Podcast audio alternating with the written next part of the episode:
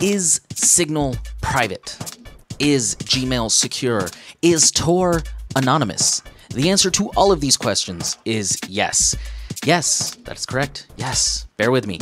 In this video, I'm going to explain to you the difference between privacy, security, and anonymity, where they overlap, where they differ, and what they mean.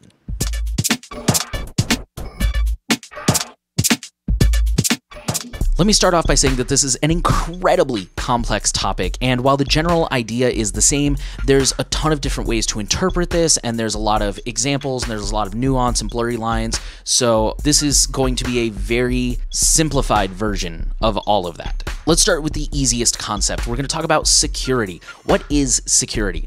The definition of security is freedom from danger or protection and measures taken to guard against espionage or sabotage, crime, attack, or escape. A really good example of this is just a common lock.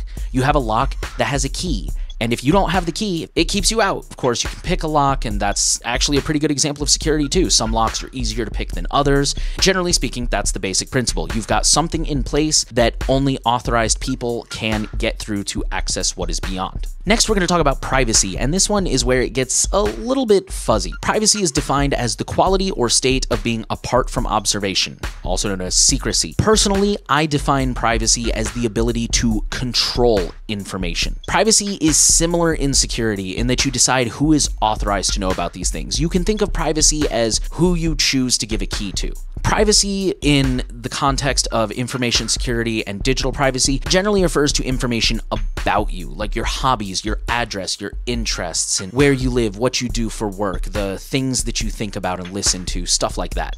Anonymity, basically, it's privacy on steroids. The exact definition is of unknown authorship or origin, not named or identified. Anonymity means that people may know things about you, but they don't know who you are. Think of like a government whistleblower, for example. If someone anonymously blows the whistle, we don't know who they are, but we may know that they are a source within the White House or something like that. In fact, a really good example is Mark Felt, who was known as Deep Throat. He was a high level government insider and whistleblower, but for decades his identity was never revealed. If you don't know anything about Mark Felt, you can look up the Watergate scandal. So let's go back to the beginning and the examples I gave and let's focus on those.